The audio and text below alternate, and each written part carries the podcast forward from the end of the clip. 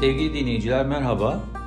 Bu hafta size Türkiye'de yerlerde sürünen e, insanların birbirine olan güveninin analizini yapacağım. Niye biz birbirimize güvenmiyoruz? Niye mutsuzuz? Bunları e, bir takım statistiki bilgiler ışığından yorumlayacağım. Sana güvenmiyorum. İyi Parti Başkanı Meral Akşener'in büyük bir sürprizle öfkeli ve bildik lider siyasetçi sertliğindeki söylem ve davranışlarıyla altılı masadan çekildiğini açıkladığı gece ülkenin neredeyse yarısının büyük şok geçirdiğini bir gözlemci olarak tarihin not defterine büyük puntolarla yazmıştım.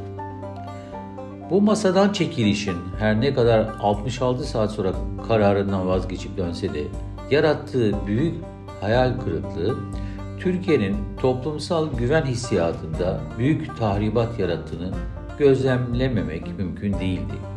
Zira toplumun önemli bir kısmı Akşener'in gerçekten de samimi ve hakikatli duruş ve söylemleri sayesinde ona karşı büyük bir güven duymuş, bir senedir süren altılı masa görüşmelerinin neredeyse finish çizgisinde masayı yerle yeksan edebileceğini akıllarının ucundan bile geçirmemişlerdi.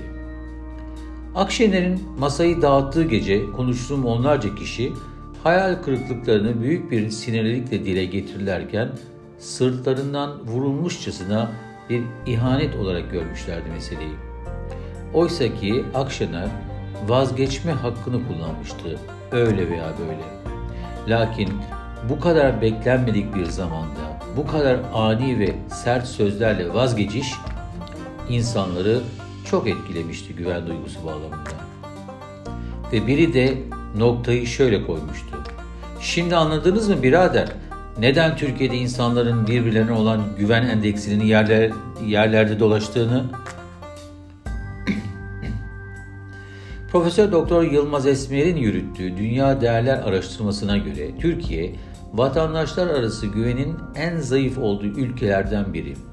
Halkın sadece %12'si, evet %12'si başkalarına güveniyor ve en acı olanı bu oran İsveç, Norveç'te ve Danimarka gibi ülkelerde %70'in üzerinde. Esmer'in araştırmasına göre güvensizlik özellikle şehirlerimizde daha da yüksek. Ezici çoğunluk sadece kendine benzeyene güveniyor. Dünya çapında ünlü bir araştırma şirketi olan Ipsos'a göre ise yurttaşlarımız arasında birbirine güven duyulma oranı %14. Bu oranla Türkiye dünyada toplum bireylerinin birbirlerine olan güven oranının en düşük olduğu 3 ülkeden biri. Diğer iki ülke ise Brezilya ve Malezya. Aynı araştırmaya göre ise Türkiye'de güvensizlik kadınlarda %10 gibi çok düşük seviyedeyken bu oran erkeklerde %18. Profesör Doktor Pınar Uyan Semerci ve Emre Erdoğan başkanlığındaki TÜBİTAK destekli yapılan bir başka alan çalışmasında Türkiye'de ötekilerle iş yapmak istemeyen gençlerin oranı %84. Ve tabii ki bu büyük olumsuzluğun altında yatan neden güven duygusunun yerlerde sürülmesi. Ipsos'a göre dünya genelinde insanların birbirine olan güven endeksi %30. Bu rakamdan hareket edersek güvensizlik skalasında dünya ortalamasının epey altında olduğumuz anlaşılıyor.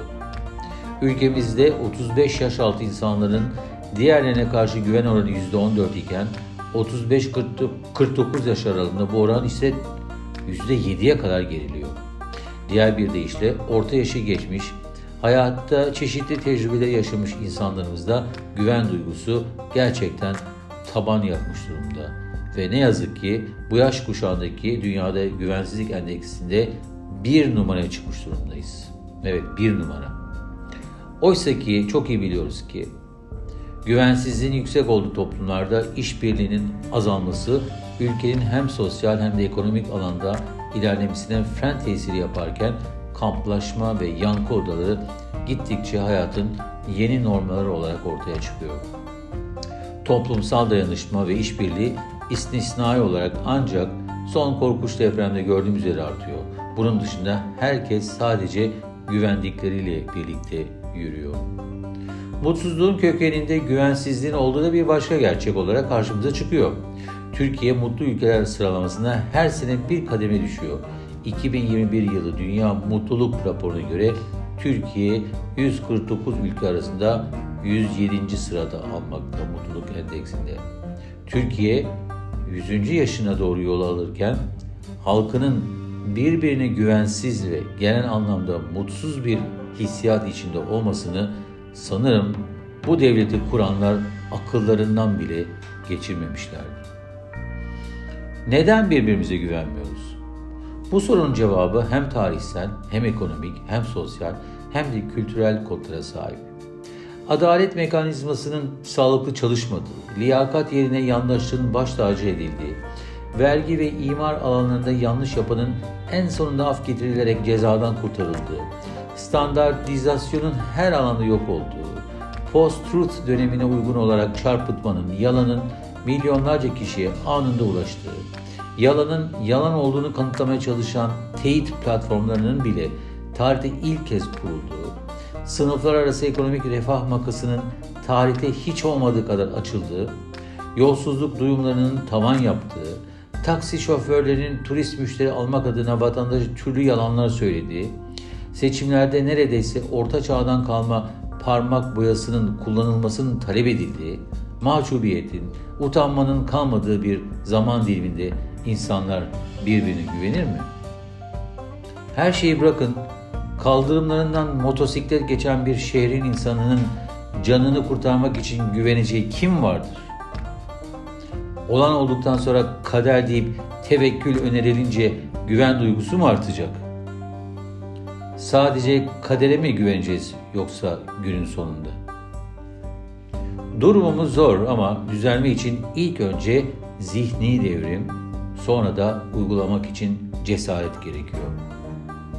Güven duygusunu yaratacak uygulamalar ve müeyyideler yukarıdan başlarsa bu duygu zamanla yer çekimi gibi bir güçle aşağıya inecek ve toplumun tüm dokularına nüfuz edecek.